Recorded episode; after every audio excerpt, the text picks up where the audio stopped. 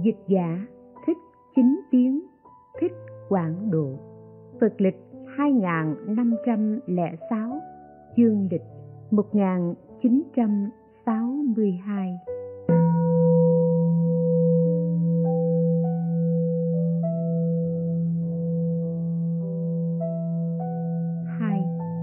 Phẩm hiếu dưỡng thứ hai. Bấy giờ trong đại chúng bỗng có một đóa hoa sen đầy báo. Từ nơi mặt đất hóa sinh, cộng bằng bạch ngân, lá bằng hoàng kim, đài sen bằng ngọc phiêu thúc ca riềng hoa bằng ngọc trân châu, thứ lớp trang nghiêm. Bấy giờ đức thích ca như lai liền từ tòa ngồi đứng dậy, bước lên đài hoa sen báo kia, ngồi kiết già phu từ nơi thân thanh tịnh. Ngài hiện ra thân của năm ngã. Mỗi thân của năm ngã có một vạn tám ngàn hình khác nhau. Mỗi mỗi hình loại hiện ra trăm nghìn thứ thân. Trong mỗi mỗi thân lại có vô lượng thân nhiều như các sông hằng. Cho đến bằng cả số các sông hằng ở bốn phương vân vân. Trong mỗi mỗi thân lại hiện ra những thân nhiều như hạt bụi cả đại địa, khắp bốn châu thiên hạ. Ở trong số mỗi mỗi thân nhiều như những hạt bụi ấy, lại hiện ra những thân nhiều như những hạt bụi trong ba ngàn đại thiên thế giới. Ở trong mỗi mỗi thân nhiều như hạt bụi ấy, lại hiện ra những số thân nhiều như những hạt bụi trăm nghìn ức chư Phật thế giới ở khắp mười phương. Cho đến hiện ra những thân nhiều cùng tận cả cõi hư không pháp giới, không thể lấy tâm nghĩ miệng bàn cho xiết được. Bấy giờ Đức Như Lai hiện ra những thân như thế rồi, Ngài bảo tôn giả A Nan và các vị đại Bồ Tát ở khắp mười phương và tất cả chúng xin rằng các thiện nam tử. Này như lai sắp biết chân chính, tuyên nói lời chân thực rằng, phật pháp vốn không có ngôn thuyết. Như lai dùng phương tiện diệm màu hay dùng pháp không tướng ấy? Tùy cơ phương tiện phân biệt mà nói danh tướng. Như lai khi còn phải ở trong đường sinh tử, ở trong tất cả loài chúng sinh cũng đã phải chịu khổ đủ mọi thân hình nhiều như những hạt bụi, không thể lấy lòng nghĩ, miệng bàn cho xiết được. Vì phải chịu thân như thế, cho nên tất cả chúng sinh cũng từng đã làm cha mẹ của như lai. Như lai cũng đã làm cha mẹ của tất cả chúng sinh. Vì tất cả cha mẹ nên như lai thường làm khổ hạnh khó làm bỏ cả những sự khó bỏ như đầu, mắt, tủy, não quất thành thê tử, voi, ngựa bậy báo kiệu cán, xe cộ, y phục, ẩm thực, đồ nằm ngồi, thuốc thang, cấp cho tất cả xuyên tu tinh tấn, bố thí, trì giới, đa văn, thiền định, trí tuệ. Cho đến đầy đủ tất cả vạn hạnh thường không dừng nghĩ tâm không biết mỏi mệt hiếu dưỡng cha mẹ, biết ơn trả ơn, nên mau chóng thành vô thượng chính đẳng chính giác. Bởi thế, chính tất cả chúng sinh đã khiến cho như lai đầy đủ bản nguyện. Vì thế nên biết tất cả chúng sinh là trọng ân đối với phật. Vì có trọng ân như vậy cho nên như lai không bỏ chúng sinh. Như lai đem tâm đại bi, thường tu tập phương tiện hữu vi để cứu độ chúng sinh. Như lai vì tất cả chúng sinh ở trong ba cõi, hai mươi lăm cõi, mà không nghĩ đến công lao của mình. Thường tu hành từ bi bình đẳng, xả hành phương tiện, thấu suốt tất cả chúng sinh không, pháp không, năm ấm không cho nên không thói chuyển tâm đại thừa để an vui lấy một mình. Không để mất đại nguyện, bỏ chúng sinh chìm đắm trong bể khổ sinh tử. Chẳng trượt tiểu thừa chấp không, chẳng đọa phàm phu chấp có. Tu hành thực tướng phương tiện, chẳng bỏ lối tu hành nhị thừa. Học tất cả phương tiện, tu mọi hành như vậy là phương tiện nhiệm màu sâu xa cho nên thấu suốt được thực tướng cả các pháp, rồi tùy theo căn cơ của chúng sinh mà phật nói pháp trước sao có khác. Nhưng vì chúng sinh mê muội điên đảo, lầm chấp thấy có ba thừa, bị ái dục che đậy, chìm đắm trong biển khổ, để bốn đảo làm cho điên đảo đối với các pháp hữu lậu, vọng tưởng, phân biệt. Đối với các pháp vô ngã vọng tưởng thấy có ngã. Đối với các pháp không phải là vui, vọng tưởng chấp cho là vui. Đối với các pháp là bất tịnh, vọng tưởng cho là tịnh. Sinh, lão, bệnh, tử, biến đổi hoại diệt. Niệm niệm vô thường, năm cái, mười triền che đậy. Luân hồi ba cõi, phải chịu sinh tử không có trước sau. Cũng như vòng bánh xe bởi thế như lai, lập giáo cũng tùy theo cơ nghi của chúng sinh, mà chia ra có ba tạng cho đến mười hai bộ kinh. Đạo hóa chi dòng, tùy theo tính tâm nông sâu, nói ra mọi kinh điển biện duyên, khiến cho chúng sinh có thể liễu ngộ được thực tướng của các pháp mà chứng niết bàn giải thoát. Bởi thế như lai từ bi bản thể, dùng mọi phương tiện chiêu tập tất cả chúng sinh hữu duyên ở mười phương. Đều tụ họp trong đại chúng đây, diễn nói chỉ bày kinh điển phi diệu này, làm những lời dạy bảo ngàn đời, lưu truyền mãi mãi về sau, khiến tất cả chúng sinh thường được đại an lạc. Cho nên như lai thì hiện giáng sinh và nhập niết bàn hoặc ở nơi cõi nước khác, xưng là xá na như lai, ứng cúng, chánh biến tri, minh hạnh túc, thiền thệ thế gian giải, vô thường sĩ, điều ngự trường phu thiên nhân sư, phật thế tôn. Hoặc lên ở cõi trời đâu suốt đà, làm bậc đạo sư cho chư thiên, hoặc từ ở nơi cõi trời đâu suốt thì hiện giáng sinh xuống cõi diêm phụ đề, hiện sống lâu tám mươi tuổi rồi vào niết bàn. Nên biết đó đều là như lai không thể nghĩ bàn, thế giới không thể nghĩ bàn, nghiệp báo thiện ác không thể nghĩ bàn, chúng sinh không thể nghĩ bàn, thiền định không thể nghĩ bàn, ấy là sức thần lực không thể nghĩ bàn của phật. Phật muốn khiến cho hết thảy chúng sinh đều giác ngộ được phật tính của mình, cho đến hạ lưu độn căn chúng sinh cũng đều khiến được biết. Phật muốn khiến tất cả chúng sinh, nếu muốn được thấy phật, liền được thấy ngay. Còn những chúng sinh vô duyên thì dù có đối trước phật vẫn không thấy được.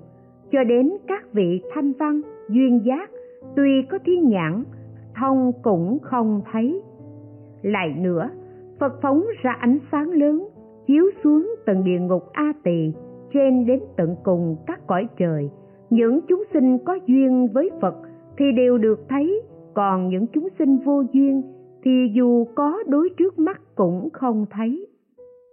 Có khi như lai hoặc hứa khả hoặc mặc nhiên nên biết đó đều là phương tiện của chư phật thế tôn, không thể nghĩ bàn được, không thể so lường được, khó thể biết được vậy thì làm sao mà ông có thể hỏi như lai được những hạnh khổ khó làm, rất sâu xa nhiệm màu như thế? Nhưng nay ông phát ra được lời hỏi ấy, thật là do lòng đại bi thương xót chúng sinh, muốn ngăn đóng ba nẻo ác, khai thông lối nhân thiên. A à nan nghe cho kỹ, ta nay sẽ vì ông lượt nói về nhân duyên khổ hạnh hiếu dưỡng cha mẹ.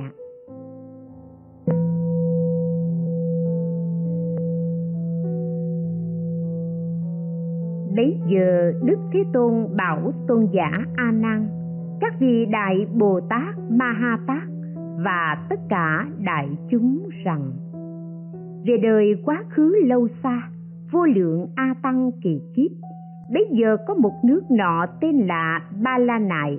Trong nước đó có đức phật ra đời hiệu là tỳ bà thi như lai, ứng cúng, chánh biến tri minh hạnh túc, thiền thệ thế gian giải, vô thường sĩ, điều ngự trượng phu, thiên nhân sư, phật thế tôn. Đức phật đó sống lâu 12 tiểu kiếp chính pháp ở đời 20 tiểu kiếp, tượng pháp cũng ở đời 20 tiểu kiếp. Ở trong đời tượng pháp, có một ông vua ra đời tên là la xà có bốn nghìn người đại thần, năm trăm thước voi, vua thống lãnh mười sáu tiểu quốc, tám trăm tù lạc. Vua có ba vị thái tử, đều làm vua ở bên các tiểu quốc. Đại vương la xà ở nước ba la nại là người rất thông minh nhân đức, thường dùng chính pháp trị quốc, không làm việc gì uổng hại nhân dân. Nhờ phúc đức của nhà vua mà được gió hòa mưa thuận, ngũ cốc phong nhiêu dần dần an lạc. Bấy giờ đại vương nước ba la nại kia, có một người đại thần tên là la hầu, khởi tâm ác nghịch giấy bốn thứ binh, tượng binh xa binh, mã binh và bộ binh đến đánh nước ba la nại, giết chết đại vương. Sau khi giết đại vương xong rồi, lại đem bốn binh đến đánh các tiểu quốc, giết chết đệ nhất thái tử kế đó lại đi bắt đệ nhị thái tử. Người em út làm vua ở một tiểu quốc, hình thể của vua đẹp đẽ, to lớn, tính tình nhân hậu, nói thường mỉm cười, và khi có nói ra điều gì, đều đem lại lợi ích không tổn hại ý người, thường dùng chính pháp trị nước, không uổng hại nhân dân. Cõi nước thịnh vượng an lạc nhân dân đông đảo của cải châu báu dư dật, gia kế sung túc. Nhân dân trong nước ai cũng khen ngợi công đức của nhà vua. Tất cả chư thiên, tất cả thiên thần địa kỳ cũng đều ái kính. Bấy giờ vua sinh hạ được một thái tử tên là tu xà đề rất thông minh, nhân từ. Hay làm việc bố thí, thân hình của thái tử tu xà đề sáng láng như sắc hoàng kim. Bảy chỗ nơi cơ thể đều đầy đặn cân đối, nhân tướng đầy đủ, tuổi mới 17 vua cha rất yêu quý, không bao giờ tạm dời bên lòng. Bấy giờ có vị thần coi cung điện báo mộng cho đại vương biết rằng, la hầu đại thần gần đây sinh tâm ác nghịch, âm mưu cướp ngôi vua đã giết hại phụ vương la xà, đồng thời phát động bốn binh tầm nã bắt hai anh của đại vương. Kẻ phản nghịch ấy đã giết cả hai anh của đại vương và quân mã không bao lâu sẽ đến hãm hại đại vương. Nay đại vương cần phải cấp thời trốn đi để bảo toàn tính mạng. Bấy giờ đại vương nghe nói như vậy rồi, trong lòng rất sợ hãi, dựng cái chân lông thân thể dao động, lo giận, áo não, nghẹn ngào, phiền muộn, tâm can, não nhiệt, vật vã, ngã xỉu xuống đất, mãi hồi lâu mới tỉnh. Rồi cất tiếng khẽ hỏi trên hư không rằng, ngươi là ai? Sao chỉ nghe thấy tiếng mà không thấy hình? Việc ngươi vừa nói có đích xác không? Vị thần ấy liền báo cho vua biết rằng tôi là thần coi cung điện vua, là người thông minh, phúc đức, không uổng hại dân. Thường dùng chánh pháp trị nước, vì vậy mà tôi báo cho vua biết, đại vương, nay nên cấp thời phải đi lánh nạn, nếu không họa hoạn khổ não không lâu sẽ tới nơi. Bấy giờ đại vương liền vào trong cung tự suy nghĩ, ta nên phải cấp thời đi lánh nạn, qua một nước láng giềng khác để tránh những tai họa sẽ xảy đến. Lại tự suy nghĩ, nước láng giềng kia mà ta định đến đó có hai con đường, một đường phải đi tới bảy ngày mới đến, còn một đường phải trải qua mười bốn ngày. Suy nghĩ như vậy rồi, vua liền cho chuẩn bị lương thực trong bảy ngày và cho đem ra ngoài thành một cách hết sức cẩn mật. Khi cho đem ra ngoài thành rồi, vua lại trở vào trong cung, gọi thái tử tu sa đề, đế để ngồi trên đầu gối, mắt không lúc nào tạm rời, rồi lại đứng dậy, có vẻ kinh hãi, rồi lại ngồi xuống. Bấy giờ phu nhân thấy đại vương có sự bất an tựa hồ có điều gì lo sợ, bà liền đến trước chỗ vua hỏi rằng, đại vương, hôm nay hình như có sự gì lo sợ, nên có vẻ đứng ngồi không yên, thân thể bụi bặm lắm láp, đầu tóc bơ phờ mắt trông ngơ ngác, khí tức bất định tựa như có điềm mất nước, ân ái biệt ly, oan gia sắp sửa xảy đến với những tướng trạng bất thường như thế, xin đại phương cho thần thiếp được biết. Vua bảo phu nhân rằng, tôi có việc hệ trọng, nhưng không phải việc mà phu nhân có thể biết được. Phu nhân liền tâu vua rằng, tâu đệ hạ thiếp cùng với đệ hạ, khác nào hai hình một thể, cũng như chim hai cánh như thân thể với tay chân, như đầu với mắt. Đại vương, ngày nay vì sao lại không cho thần thiếp được biết? Vua bảo phu nhân phu nhân không biết sao. La hầu đại thần gần đây sinh tâm ác nghịch, đã giết phụ vương, cướp ngôi vua và bắt giết cả hai anh. Nay bọn chúng đang cử binh mã, lần lượt sẽ đến đây bắt ta nay ta muốn tránh mạnh để khỏi những tai họa ấy. Nói rồi tức thời ẩm thái tử tu xà đề ra đi để lánh nạn và phu nhân cũng tùy tùng theo sau. Bấy giờ vua vì tâm ý hốt hoảng, rối loạn nên đi làm phải con đường 14 ngày. Con đường đó lại rất nguy hiểm, không có nước, cỏ đi được vài ngày thì lương thực đã hết. Bản ý trước đây chỉ chuẩn bị vừa số lương thực lộ hành cho một người trong thời gian 7 ngày, nay phải dùng cho ba người, hơn nữa lại đi làm một con đường tới 14 ngày thì lương thực đã hết cả. Trên đường đi lại xa xôi, hiểm trở. Lúc đó, đại vương và phu nhân cất tiếng khóc lóc thật là xót xa, đau đớn cho chúng tôi lắm. Chúng tôi từ khi sinh ra đời cho đến nay chưa từng có bao giờ bị khổ sở như thế này. Tại sao ngày nay lại phải chịu như thế?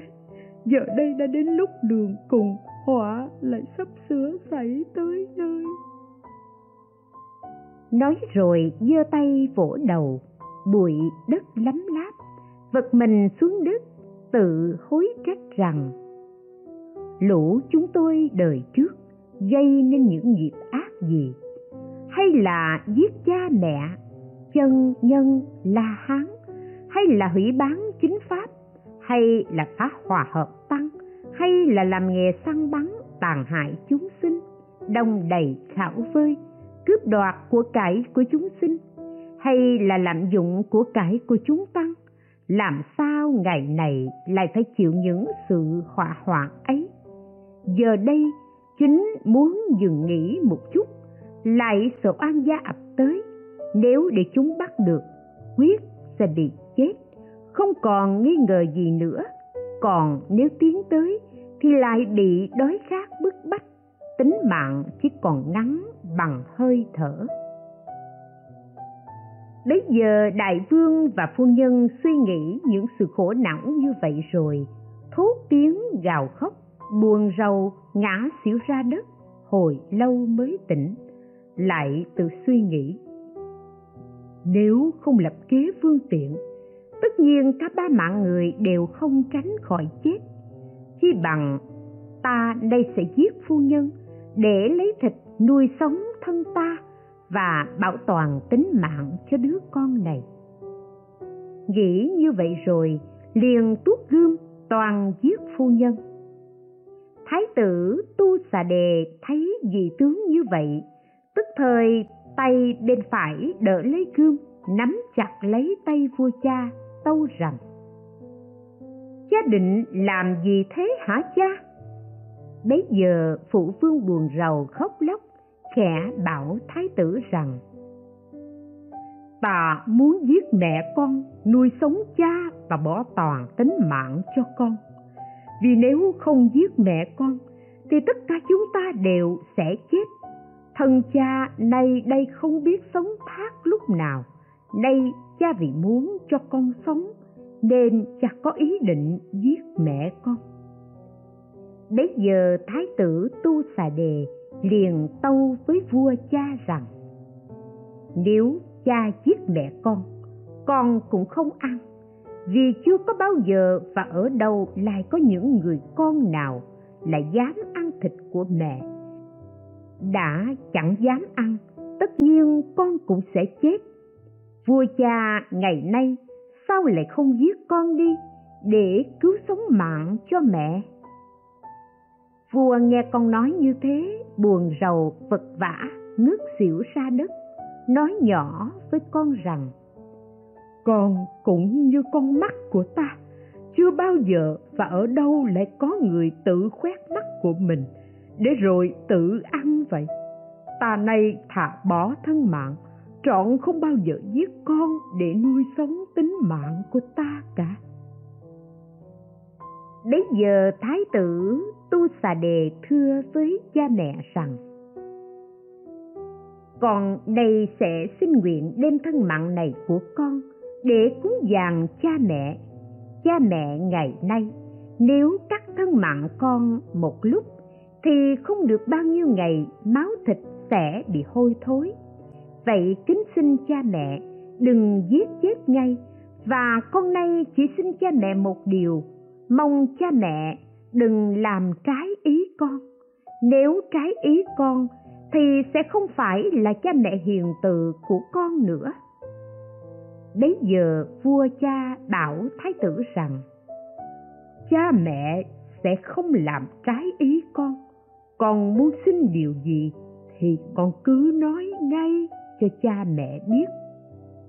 Thái tử tu xà đề tâu rằng con này chỉ xin cha mẹ cho con một điều là, cha mẹ hãy thương con. Có thể ngày ngày đem dao xẻo thịt ở nơi thân thể của con, cắt chừng ba cân và chia làm ba phần. Hai phần để dâng cha mẹ, còn một phần để cho con ăn để tự nuôi sống tính mạng bấy giờ cha mẹ liền theo như lời của con nói. Ngày ngày cắt ba cân thịt và chia làm ba phần. Hai phần chia cho cha mẹ, còn một phần cho con ăn để tạm sống, chống đỡ thân mạng. Mong đi được đến nơi, đến chốn. Thời gian chưa được hai ngày, thịt ở nơi thân thể của thái tử đã hết, chỉ còn da dính với xương tuy nhiên, vẫn còn có một vài chút thịt dư chưa hết hẳn. Vì quá kiệt sức, thái tử liền ngã ngất ra đất. Bấy giờ cha mẹ liền ôm lấy thái tử, cất tiếng gào khóc, nói rằng, con ơi, cha mẹ thật là vô dụng. Ăn cả thịt con khiến cho con phải đau đớn như thế này. Nay đường hay còn xa chưa đến được nơi đã định mà thịt con cũng đã hết. Tất nhiên đều sẽ bỏ thay cả ở nơi đây. Bây giờ thái tử Tu Xà Đề nói nhỏ với cha mẹ rằng Kính thưa cha mẹ, con dân thịt của con để cúng dường cha mẹ đã đi được tới nơi đây. Tính ra đường trường chỉ có một ngày nữa là tới, mà thân thể con đây không còn, làm sao cử động được nữa. Chắc con sẽ bỏ tính mạng ở nơi đây mất. Con sẽ không còn có thể theo cha mẹ cùng đi được nữa. Xin cha mẹ ngày ngày không nên nghĩ ngợi theo thói thường tình, để rồi cũng bị chết cả ở nơi đây. Con kính xin cha mẹ một điều, cha mẹ hãy thương xót con và xin chứa trái lòng con. Cha mẹ hãy cắt nốt những chỗ thịt còn sót ở các lóng đốt của con. Dùng nuôi sống cha mẹ cho qua ngày để đi đến cho được chỗ mà cha mẹ đã định. Bấy giờ, cha mẹ liền làm theo lời con, lại cắt nốt thịt còn dư ở các lóng đốt và chia làm ba phần. Một phần cho con ăn, hai phần thì mình ăn. Ăn xong rồi, cha mẹ liền từ biệt con để ra đi. Tu xà đề đứng dậy, trông theo cha mẹ cho đến khi khuất dạng mới thôi. Bấy giờ, cha mẹ đều cất tiếng gạo khóc thảm thiết, dõi theo đường mà đi. Khi cha mẹ ra đi rồi, thái tử tu xà đề vì luyến mộ cha mẹ, mắt nhìn đăm đăm không rời hồi lâu liền ngã xỉu ra đất. Hương vị của máu thịt tươi ở nơi thân thể của thái tử xông lên cả mười phương. Các loài ruồi nhặn ngửi thấy liền bao lại. Đậu khắp cả trên thân thể để ăn hút. Đau đớn nhức nhối, không thể nào nói cho xiết được bấy giờ thái tử thấy còn có chút ít thịt dư ở nơi thân mạng chưa hết, liền lập thệ nguyện rằng, nguyện đời trước có điều gì oán ác, từ đây sẽ trừ sạch hết, và từ ngày nay trở đi sẽ không dám làm nữa. Này tôi đem thân này để cúng dường cha mẹ tôi, nguyện cha mẹ tôi thường được mười một điều phúc đức một, khi ngủ được an vui. Hai, khi thức cũng được an vui. Ba, không thấy ác mộng. Bốn, chư thiên thường ủng hộ. Năm, mọi người đều ái kính.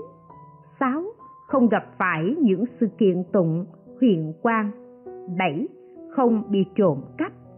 Tám, không bị giặc giả. Chín, không bị mưu hại. Mười không bị tiêu diệt. Mười một gặp việc gì cũng đều được tốt lành. Và còn bao nhiêu những máu thịt còn sót lại ở nơi thân thể này, xin đem bố thí cho các loài ruồi mũi vân vân. Đều khiến cho được no đủ, khiến cho tôi đời sau được thành phật. Khi được thành phật rồi sẽ đem thức ăn bằng giáo pháp trừ trọng bệnh sinh tử đói khát cho tất cả chúng sinh. Khi thái tử tu xà đề phát nguyện như thế rồi, trời đất bỗng phát khởi sáu thứ rung động. Mặt trời ẩn mất cả tinh quang, các loài cầm thú, sợ hãi, rủi chạy tản mát khắp bốn phương.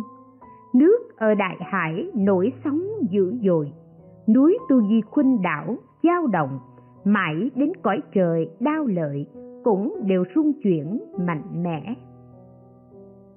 Bấy giờ vua thích điều hoàng nhân liền đem chư thiên ở dục giới đi xuống cõi chim phù đề, hóa làm những loài sư tử, hổ, lang, trợn mắt, dậm chân, gào rống, chân vân, nhảy nhót như muốn lại vồ bắt để ăn thịt. Thử xem thái tử có sợ hãi, thoái tâm hay không. Bây giờ thái tử tu xà đề coi thấy các loài cầm thú có vẻ ra oai dữ tợn lắm. Thái tử mới dùng lời nhỏ nhẹ bảo rằng, nếu các người muốn ăn thịt ta, thì tùy ý mà ăn, chứ sao lại làm cho ta phải sợ hãi như thế? Bấy giờ vua thiên đế thích mới nói rằng, ta không phải sư tử hổ lang đâu mà là thiên đế thích muốn lại đây để thử ngươi vậy. Bấy giờ thái tử thấy thiên đế thích, thì trong lòng rất vui mừng. Thiên đế thích mới hỏi thái tử rằng, nhà ngươi hay bỏ được những việc khó bỏ? Ngươi ngày nay đem cả thân thể xương thịt để cúng dường cha mẹ. Có những công đức như vậy để nguyện xin làm thiên ma vương, phạm vương thiên vương, nhân vương hay chuyển luân thánh vương? Tu xà đề trả lời với thiên đế thích. Tôi ngày nay cũng chẳng nguyện xin làm thiên ma vương, phạm vương, thiên vương, nhân vương hay chuyển luân thánh vương, mà tôi chỉ muốn cầu đạo vô thượng bồ đề để độ thoát cho tất cả chúng sinh mà thôi. Thiên đế tích nói rằng ngươi thật là đại ngu, đạo vô thượng chính đẳng chính giác. Phải chịu cần khổ rất lâu rồi sao mới thành? Người này làm sao có thể chịu đựng được những sự cần khổ ấy? Tu xà đề trả lời thiên đế thích rằng, giả sử vòng sắt nung đỏ để ở trên đầu, nhưng chọn sẽ không vì những sự ấy để cho thoái đạo vô thượng thiên đế thích nói rằng, ngươi chỉ nói xuông thì làm sao mà có thể tin chắc được? Tu xà đệ liền lập thệ nguyện, nếu tôi nói dối thiên đế thích, thì thân thể của tôi sẽ mãi mãi bị chia lìa. Còn không như vậy, thì nguyện sẽ được bình phục như cũ, máu huyết trở lại trắng thành sữa thái tử phát nguyện vừa dứt lời. Tức thì thân thể bỗng bình phục như cũ, máu huyết trở lại, trắng thành như sữa. Hình dung thân thể đẹp đẽ, gấp bội lúc trước. Bấy giờ thiên đế tích liền khen ngợi rằng, quý hóa thay, quý hóa thay, ta nay không thể bị kịp ngươi, người tình tiến dũng mãnh, không bao lâu sẽ chứng đạo vô thượng chính đẳng, chính giác nếu khi chứng được đạo chánh đẳng, chánh giác, nguyện độ cho ta trước. Bấy giờ thiên đế thích ở trên hư không liền ẩn chẳng hiện. Lúc ấy, vua và phu nhân đi tới được nước láng giềng. Khi đó, quốc vương ở nước kia liền ra rất xa để nghinh tiếp, cung cấp đầy đủ các thứ cần dùng xứng ý bấy giờ đại vương mới thực rõ với vị quốc vương kia tất cả sự tình như trước. Nào là con tôi rất hiếu dưỡng, đem cắt cả thịt ở nơi thân để cúng dường cho cha mẹ, vân vân. Bấy giờ vị quốc vương ở nước láng giềng kia nghe nói như vậy rồi, rất lấy làm cảm mến thái tử tu xà đề, hay bỏ được những việc khó bỏ, đem thân thể huyết nhục cúng dường cha mẹ. Hiếu dưỡng như thế thật là hiếm có. Vì cảm mến những đức hạnh từ hiếu như vậy mà quốc vương kia tức thì phát khởi bốn đạo binh trở về cùng với đại vương để diệt trừ kẻ phản nghịch đại thần la hầu gian ác. Bấy giờ, đại vương liền đem bốn binh thuận đường trở về, đồng thời vua la xà cùng với phu nhân tìm đến chỗ thái tử tu xà đề, nơi mà trước đây cha con đã từ biệt nhau với một ý nghĩ. Con ta đằng nào cũng đã chết rồi. Nay ta sẽ thu nhặt hài cốt của con, đem trở về bản quốc. Vì lòng thương con quá, nên vừa dõi theo đường lối tìm kiếm, vừa gào khóc rất thảm thiết. Nhưng bỗng xa, trông thấy con thân thể vẫn bình phục như trước, lại có phần đoan chính đẹp đẽ gấp bội thường. Liền đến trước, bồng ẩm lấy con, trong lòng vừa thương vừa mừng, hỏi thái tử rằng, con vẫn còn sống ư? Bấy giờ, thái tử tu xà đề liền đem tất cả sự tình như trên kể cho cha mẹ nghe. Cha mẹ rất vui mừng rồi cùng nhau dùng voi đài tải, trở về bản quốc. Vì thái tử tu xà đề có phúc đức rất lớn, nên đánh lấy lại được nước và lập thái tử lên làm vua. Bấy giờ phật bảo tôn giả a nan. Phụ vương lúc bấy giờ hiện nay là cha ta, diệt đầu đàn. Phu nhân lúc bấy giờ hiện nay là mẹ ta ma gia phu nhân. Còn thái tử tu xà đề nay chính là ta, thích ca mâu ni như lai. Còn thiên đế thích lúc bấy giờ nay là ông triều trần như này vậy. Khi phật nói về sự hiếu dưỡng cha mẹ ấy, trong chúng có hai mươi ức bồ tát, đều chứng được biện tài vô ngại, lợi ích tất cả. Lại có mười hai vạn bồ tát đều chứng được biện tài vô ngại, lợi ích tất cả. Lại có mười hai vạn bồ tát đều chứng được vô sinh pháp nhẫn. Lại có các vị bồ tát, nhiều như những hạt vi trần ở khắp mười phương tới đều chứng được đà la ni môn. Lại có các vị thanh văn, duyên giác, nhiều như số cát sông hằng, như vi trần lìa bỏ tâm nhị thừa, hướng về nhất thừa cứu kính lại có các ưu bà tắc ưu bà chi, nhiều như số vi trần hoặc chứng được sơ quả cho đến nhị quả. Lại có trăm nghìn người phát tâm vô thượng chính đẳng chính giác. Lại có các chư thiên, long, quỷ thần, càng phát bà, atula ca lâu la khẩn na la ma hầu la già nhân và phi nhân hoặc phát tâm bồ đề cho đến phát tâm thanh văn, bích chi phật. Phật bảo tôn giả a nan, bồ tát, vì tất cả chúng sinh làm những khổ hạnh khó làm, hiếu dưỡng phụ mẫu, đem thân thể huyết nhục cung cấp cho cha mẹ, việc đó như thế. Tất cả đại chúng nghe phật nói pháp đều được những sự ích lợi thù thắng, vui mừng làm lễ phật rồi quanh về phía bên phải mà lui trở ra.